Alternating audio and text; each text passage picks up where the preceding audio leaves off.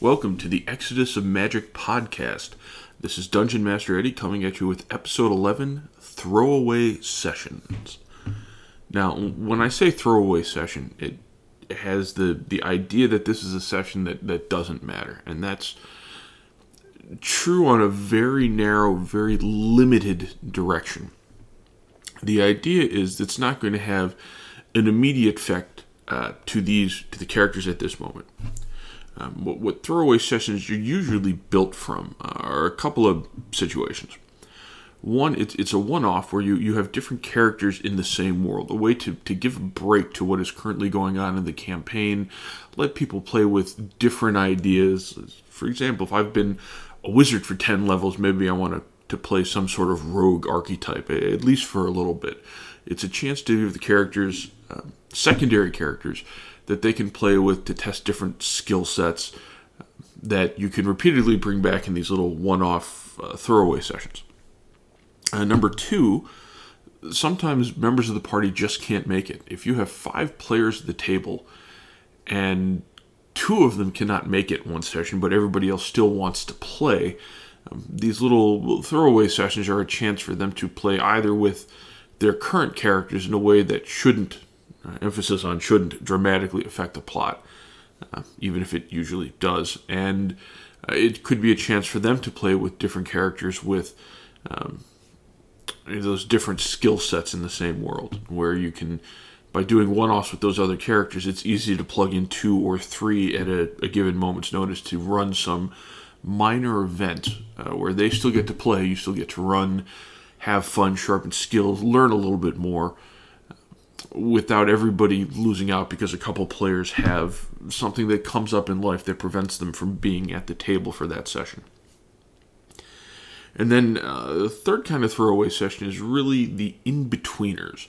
You've you've hit a major plot point in your campaign, and you know people just need to step back and and really kind of savor it. And doing a, a little throwaway, separate, what have you, is a chance for that to really bake into the, the player a little bit longer, that they're not already rushing off to do the next thing.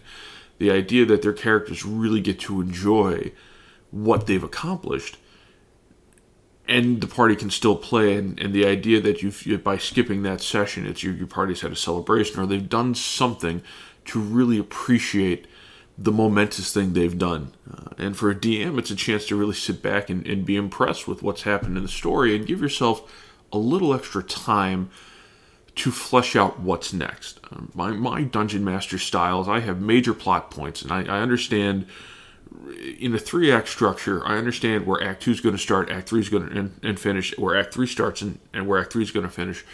And there's multiple ways to get from one end of an act to another, right? You're, you're, there's certain milestones you're going to have along the way. There's this information here, this item there. Uh, there are contacts that are going to be made. Uh, in, in adventure modules, they're very linear, um, not almost um, on the rails where you, you're going to be directed from A to B to C. Uh, but this, letting people spread out and decide where they want to go for me, helps flesh out the world by, by letting me know what they want to see, so what I need to focus on. Um, so after these major plot points, having uh, you know that in between session where we're doing a cute little throwaway gives me extra time for the main campaign where I know, all right, these are, are their points of interest in the next leg of their journey. This gives me some more time to start fleshing that out so it doesn't all need to be ready at the word go. So these these sessions where I, I use the word throwaway because originally, initially to me they felt oh, this is just a little something for us to do that's not going to matter in, in, the long term, and because of that, the, the phrase stuck. So it is as we talk about it more, it is more of a mislead. Right? This is this is something that's built on old habits. It's I, dare I say, I compare it to a, a, Supreme Court ruling, I believe was in the 1910s, 1920s, somewhere around the, the Great Depression, where a tomato in the United States is legally a vegetable, despite having seeds on the interior and biologically being a fruit. Because the Supreme Court said everybody thinks of a tomato as a vegetable, ergo, for packaging and what have you, it is a vegetable. And that ruling has never been overturned because nobody really cared to, about it. And now it's just one of those legal oddities in the United States. which which then leads to the the joke of the intelligent character knows a tomato's a fruit, the wise character knows a you don't put a tomato in a fruit salad. Now, with throwaway sessions, one of the big advantages they have is they empower dungeon masters. Like a first good example of that is they can help you patch the narrative. As players go through adventures, they tend to miss things. Right? You you can't you can't just grab their character by the head and say, "No, look at this. This is important." Flash big lights around it. Uh, like shoehorning in an NPC at some point might feel uh, overbearing, right? It's like, "Hey, hey, you morons over here!" Right? You you don't want to do that.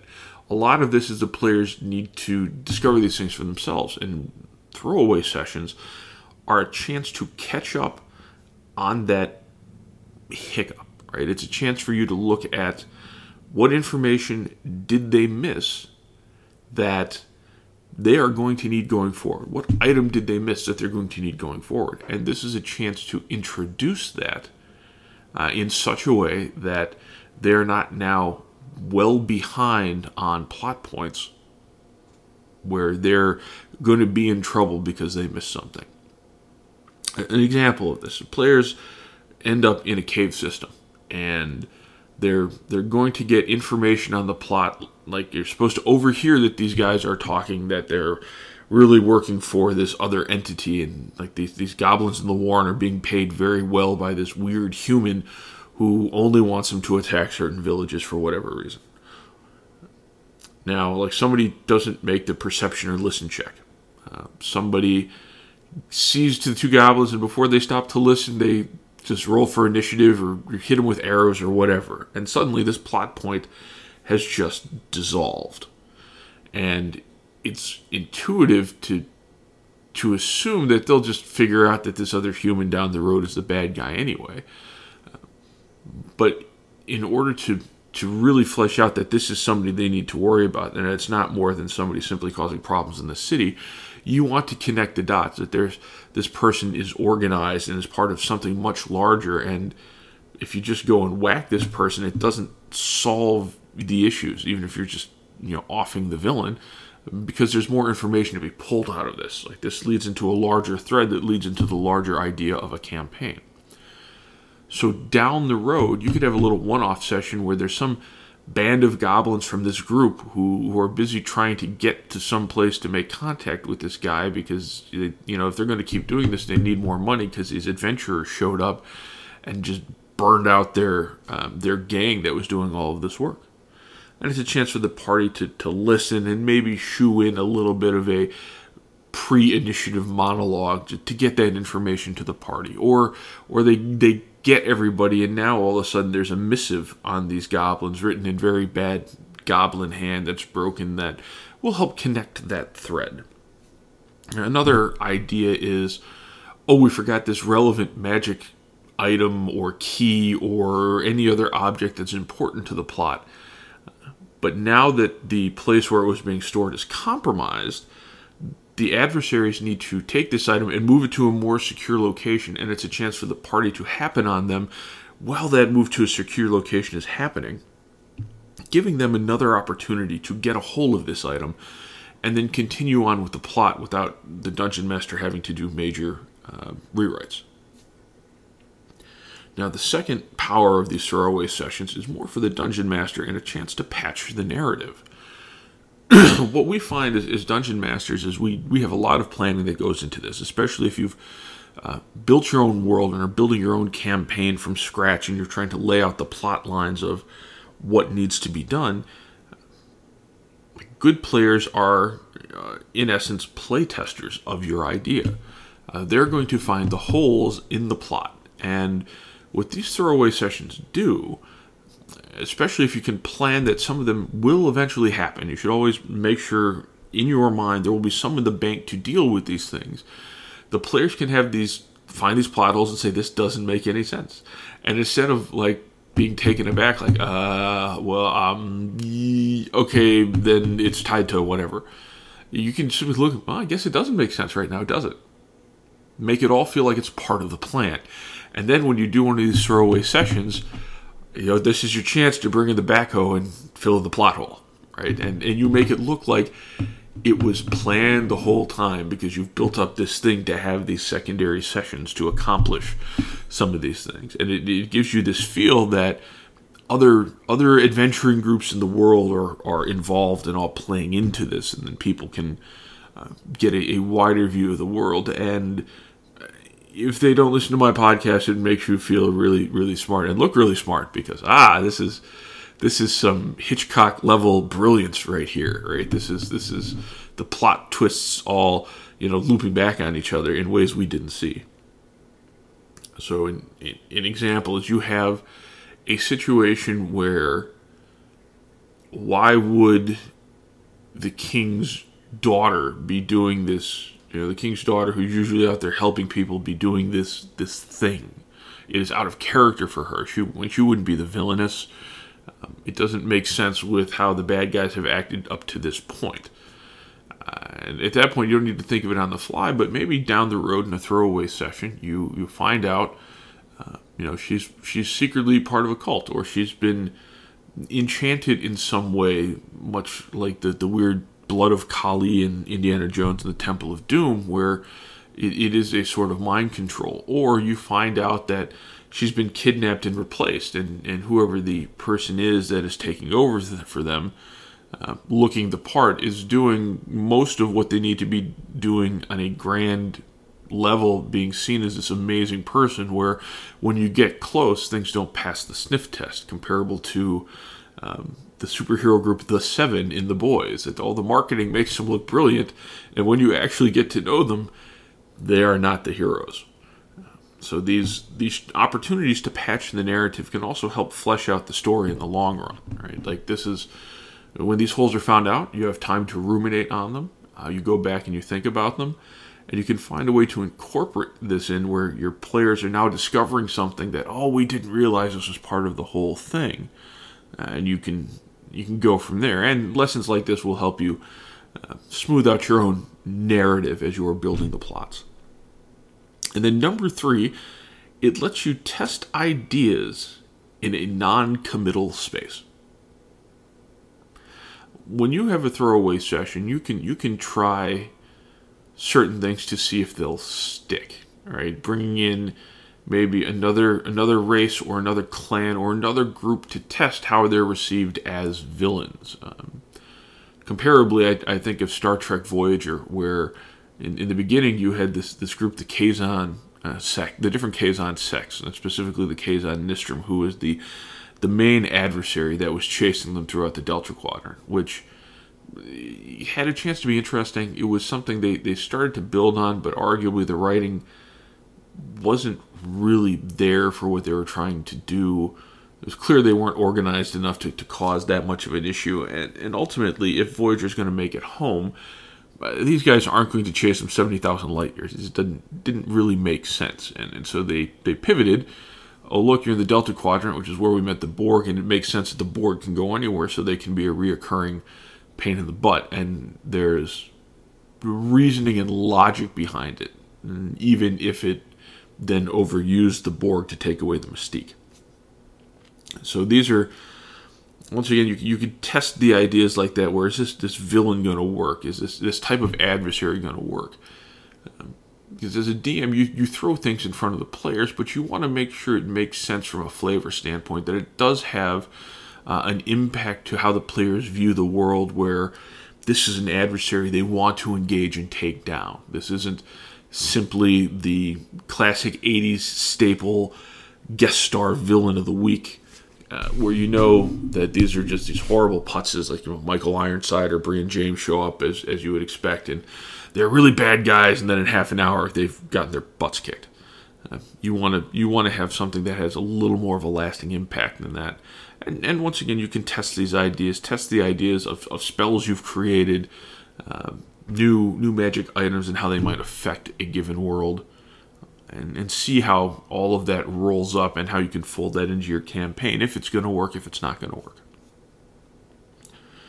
Now, there, there are some examples from my history uh, to look at throwaway sessions uh, and, and how they were used to uh, enhance campaigns, correct issues in campaigns, um, or or even force DMs to to adapt to things that they thought were meaningless that the players have have given meaning to.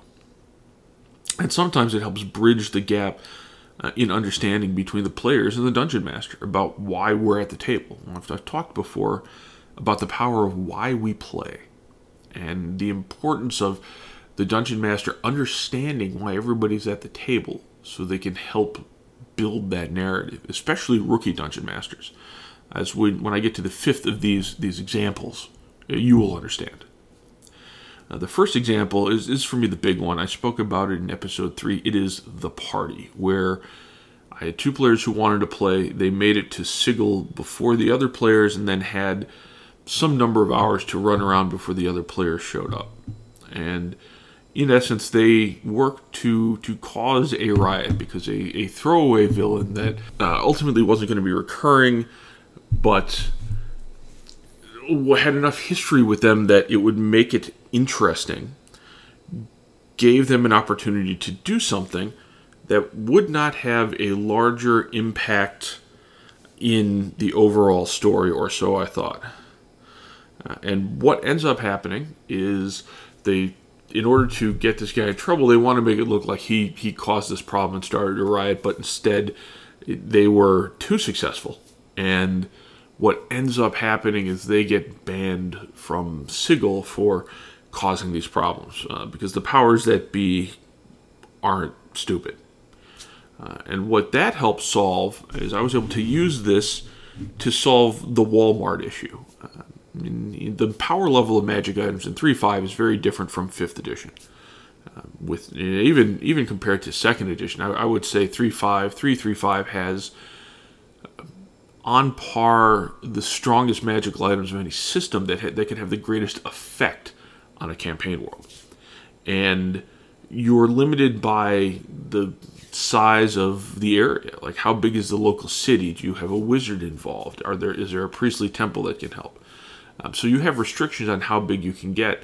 And when you get to a place like Sigil, which is the nexus of the world with doorways that'll take you literally anywhere throughout all D&D multiverses, it becomes a lot easier to to put together a shopping list and have a high fidelity uh, chance of getting exactly what your characters want, even if it's not what they need, which then becomes uh, a problem from a balance standpoint. So, what ends up happening is they get blocked off from Sigil, and now they're forced to deal with the restrictions of magical items on their planes or other planes that they can get to. Uh, and at this point, it kind of brings the game back down to a normal level, all because we had a throwaway session where they caused havoc and there was uh, a punishment for what they had done. As much as they might complain that no, they should not have been punished. Uh, number two, and this was a chance to lay future groundwork, as my friend Tom had run a campaign, and we were running through, and over the course of the campaign, we had done something to get on the radar of Dispater, who's, I believe, the, the second ring of the uh, outer plane of hell in third edition. And we'd, we'd caused some issues, but once again, there's once you get away from home planes, there there's a lot a potential deity can do, but there are restrictions based on how far they have to go to get it. So there was a throwaway session where we had played other characters uh, who would be NPCs later on that we would engage with to, to help with the situation, where we had found Dispater's agents having messed with the party in a very specific way, and we were trying to stop what was happening and it was a chance to come in and once again use different power sets. Uh, the chance to, to try different skill sets to see what these characters can do. Uh, I had originally played a straight evoker, master evoker, uh, dwarven wizard, uh, and coming back in this other session, I, I built an elven mystic theurge, so I can, in essence, open as many of the books as possible and have have all these spells uh, at my command. Uh, knowing full well that you still only get cast one a turn, but to, to have the ultimate Swiss Army knife compendium in front of me. And then we engage with the minions who had turned um, the the main characters uh, into iron statues, and we're trying to drag them back to the second ring of hell um, in order to punish them because we had caused problems for Dispater and, and messed with his influence on the prime material plane in a way that made him very angry. Uh, and it was a chance to introduce the idea that this is where the plot is going. And it was an understanding that there was going to be a degree of, of meta involved in here, that we, we now have, in essence, a vision of the future, which was how this was played. Is this was what we did was a dream sequence that played out in the minds of all the players so we could see what was coming. Uh, how we're going to do this, the people that we're going to interact with to help us out later on, and, and figure out a way around the issue we ran into. And it was, it was brilliant work uh, by Tom the first time he was dungeon mastering because it then imparted this information to us while letting us help craft that narrative so that he could just lay out points and then we provide the dialogue. So it's a chance to share information while making the players feel involved and getting to play with new things you don't normally get to play with, especially if you've been in a campaign with the same characters for over a year. Now, the third one uh, is one of the campaigns I'm running now uh, with the players I call the Rooks, because I, I, have a bunch of rookies at the table for this. And this was a throwaway session where two of my players couldn't be there uh, because they had a COVID outbreak at work, so they just could not be at the session, and, and one of them had gotten sick. Thankfully, they've, they've all pulled through. Um, but what ends up happening is all right we're traveling through the woods and we're in a, a strange place where this happens on such short notice uh, and especially with other new players at the table i can't just have them make new characters it would take the entire session we wouldn't do anything and these characters would be useless so knowing that they're out exploring something in the woods the idea was we're going to find a body but it's not a dead body you know this is somebody who'd been who'd been attacked whoever had attacked him had been dealt with, and then this person was just bandaged up and made comfortable and left here. There's no no understanding, no no understanding why, no reasoning, no clues. But as this is a good aligned party and this works, the two people who weren't there for the session thereby were going to take a look and guard over this guy while the other three players went and you know, did some minor search and see could they find more clues in the area. So when the party comes back together in the next session, you haven't missed anything for the two characters are gone. The three other characters get to play, and they'll have new information to share for the overarching story. It works amazingly well, with one notable exception for me. Um, some of the players have played with me for a very long time. They're not all complete rookies and there's a concept that that has always hurt me is well dungeon master eddie put it here so it must be important. Now i explained this person was simply here to give them two something to do well while the rest of you got to go play. I've, I've had situations like this. At some point uh, i may talk about my buddy eric and the boat.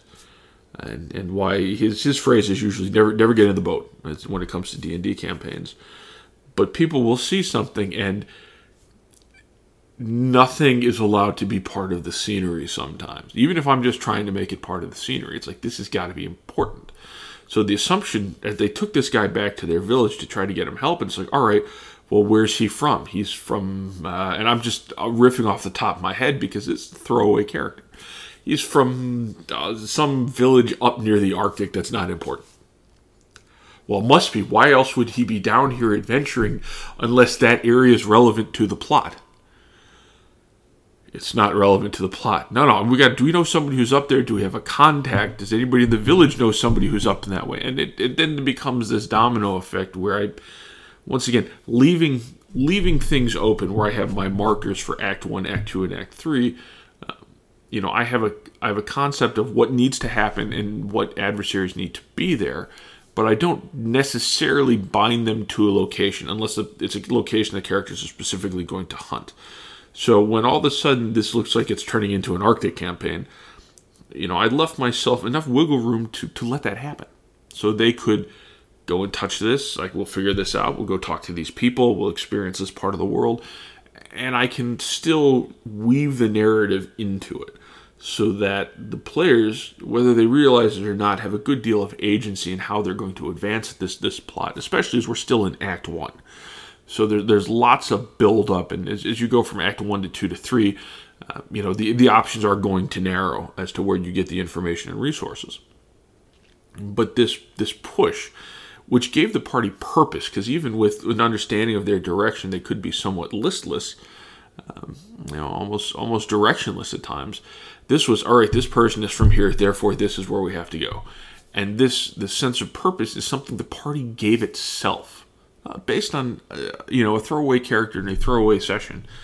Um, and sometimes as dungeon masters, you need to have the flexibility to let that happen, uh, because once again, if the party if the party puts itself on the mission, uh, that's engagement right they're in there this is this is important they they figured it out therefore it's important for them to go do that and it's important to let them have those moments because once again, they get engaged.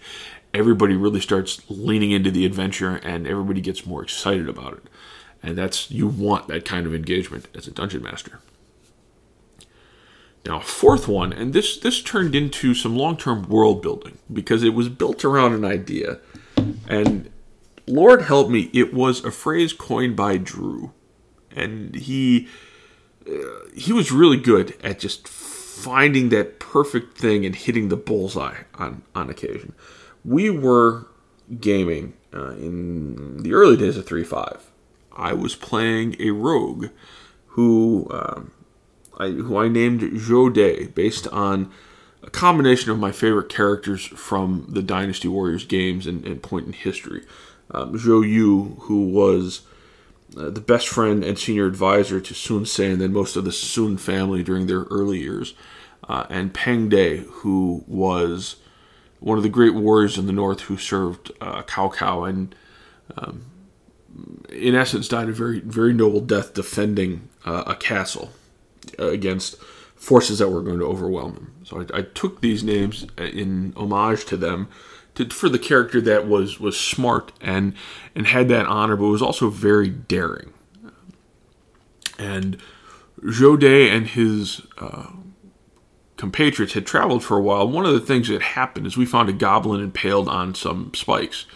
So I tried to get down there and get him off and blew my reflex or climb check or whatnot and ended up impaled on the spikes. But I was able to get the goblin off and make the heal check to stabilize the goblin while I was still impaled on the spikes, taking damage. Um, I get him off, and then I played to the idea that, you know, in, in the arrogance and hubris of some players, I'm I'm godlike. So the goblin wakes up. It's like I'm, I'm your deity. I have saved you. I will lead your people out of the darkness. Uh, and at sixth level, I took leadership. I made this goblin my cohort, and he was a cleric. And the DM thought the idea was ridiculous, but but ran with it right? Because his, ultimately his powers are always going to be lower level than my powers. And as we were traveling with this, you know, the rest of the party played into this ridiculous idea because it was it was cute and it was fun. Um, but our dungeon master had a what we'd call the monster manual problem, right? Where or the dungeon master, like the dungeon master's guide says, in this environment you're going to run into these um, these potential wandering monsters and no matter what, and there was some weird inflexibility with the well, the dice say, therefore I have to do it. Which um, for dungeon masters out there, no. Just because the dice say something on a random chart doesn't mean you have to do it. Like don't don't if you're going to hit like break from it wildly, go all in on that.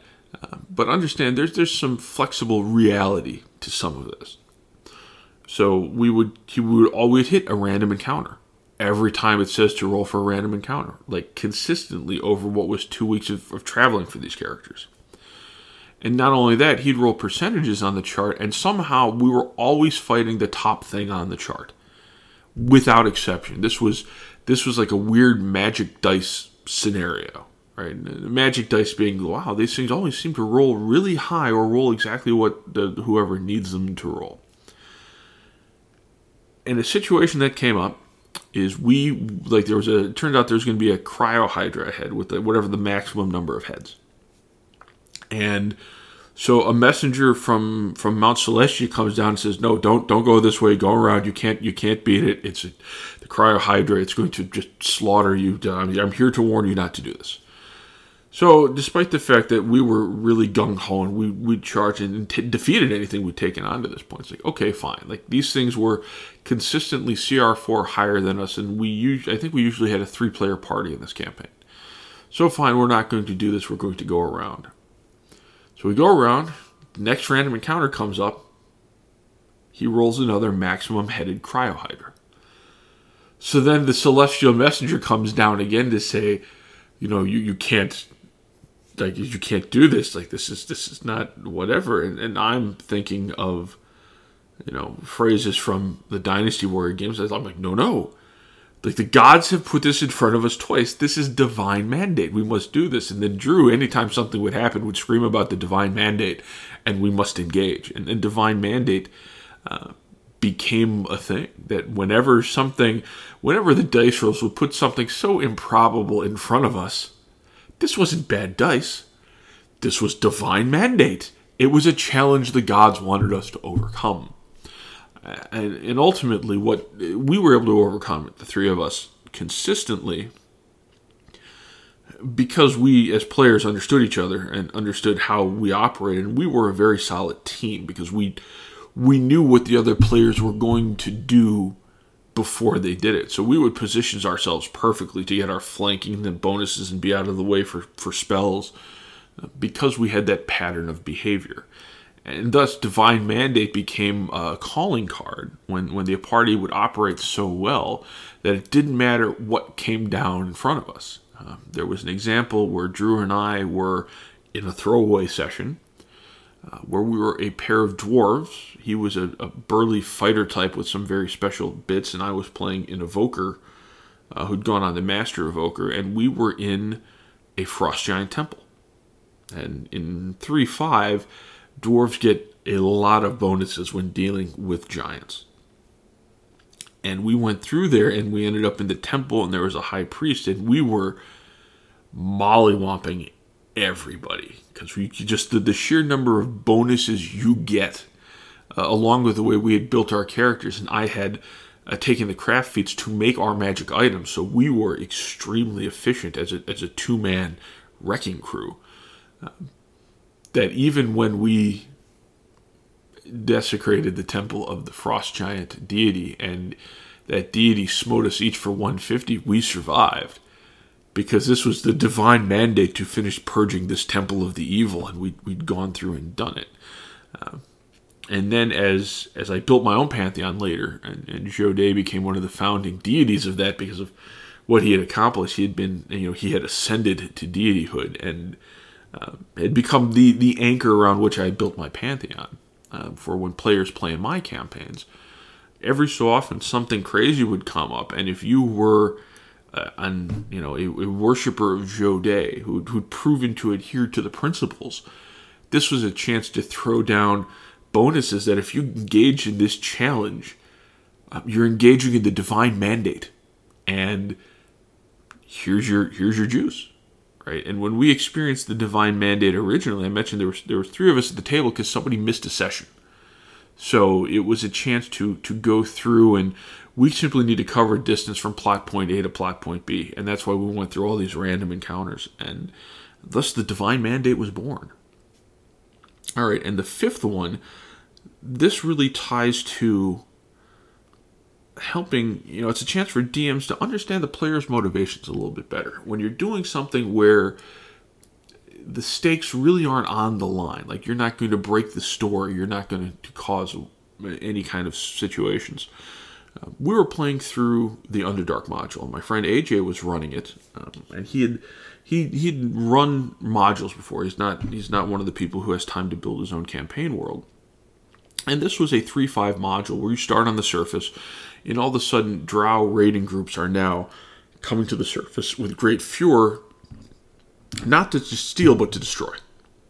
And what you eventually find out through the course of the story is that there is a breakaway sect of chaotic evil drow who are worshiping a chaotic evil deity who thinks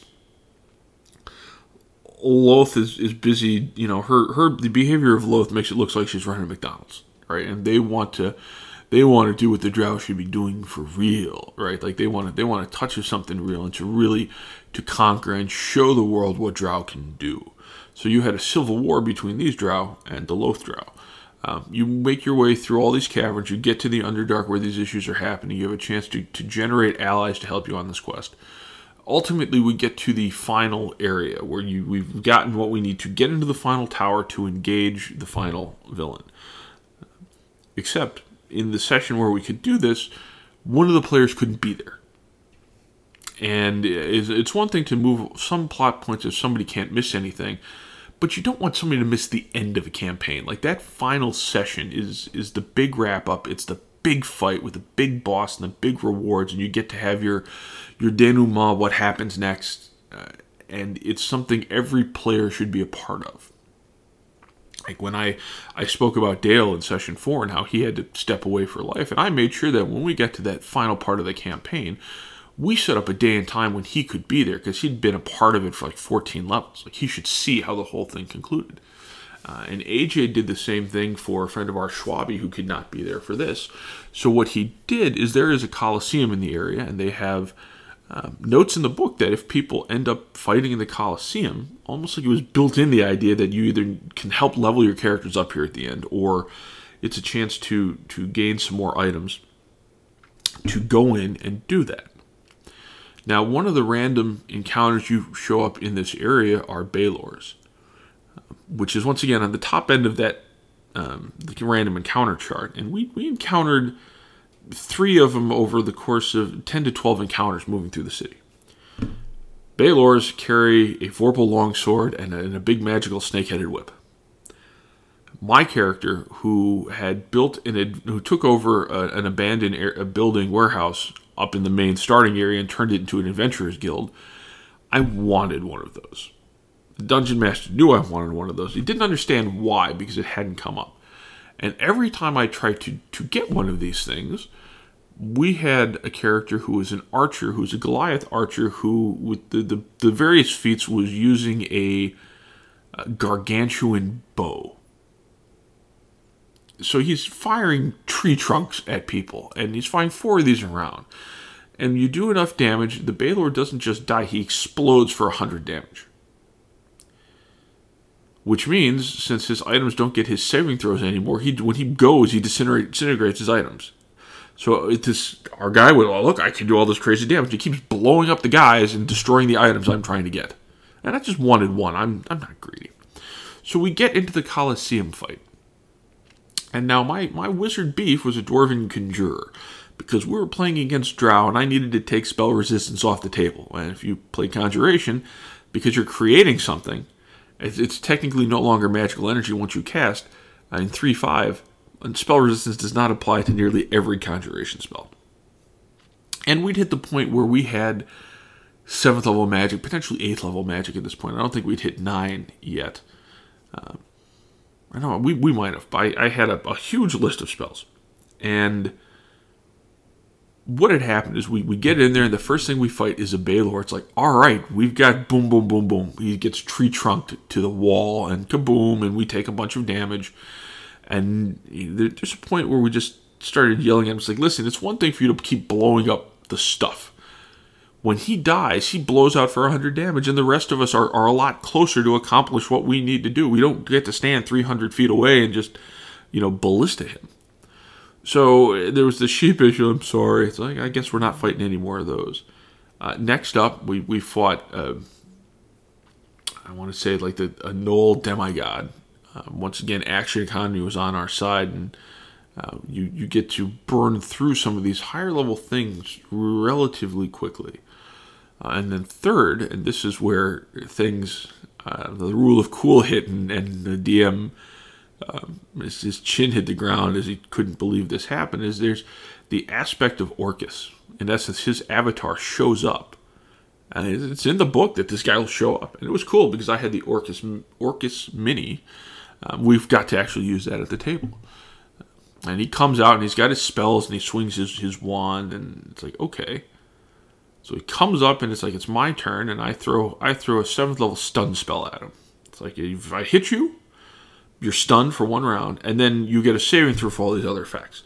For me, the relevant plan this whole time was I just need to hit you with it so you're stunned for one round because then you drop anything you're holding. So Orcus uh, gets hit, drops his wand. I then like throw a blanket over the wand and I, I shove it into a bag of holding. And the DM is staring at me because this is one of those like what? It's like I wanted the wand. I couldn't get a Vorpal longsword. I want the wand. So then we continue on in the battle, and it is a something that, that frustrated the DM in situations like this because he, he believed that this should be a challenge and he's trying to, to do certain things that with Orcus as written in 3.5 the overall majority of his powers come through his wand you get the wand away from him he gets two claw attacks right and at that point it's like you're welcome to hit me right I will as a dwarf with a, a gajillion constitution I'll take it all on the chin because I'll be fine and then you know you are more than welcome to tree trunk him Mr. Goliath Archer so I get this. The next session we go through, we, we go up the tower, we mollywomp the villain. We get back to the bar. The DM's like, you don't, you don't expect to use this? It's like, no, not at all. I'm putting this, I'm putting, mounting this on the mantle over the bar. What? Yeah, I wasn't trying to do anything game breaking, AJ. I just, this is a really cool story. People are going to come into the bar, into into into the Beef House Adventuring Guild, look at that, and be oh. And it was a crystallizing moment because with, with AJ, he had a lot of people at his tables who were, you know, in essence, playing against the system, playing against the story to try to, to break it, like treating it, dare I say, video game ish. And for me, it was just about the story, right? Because now I can, like, I can build like these franchised Beef House Adventuring guilds into other other campaigns that I run, like the Beef House 302 or whatnot, you go in and you have some crazy thing mounted over the mantle, right, which all stems from the legacy of this first one. It was an idea I built that I could then use in my campaigns.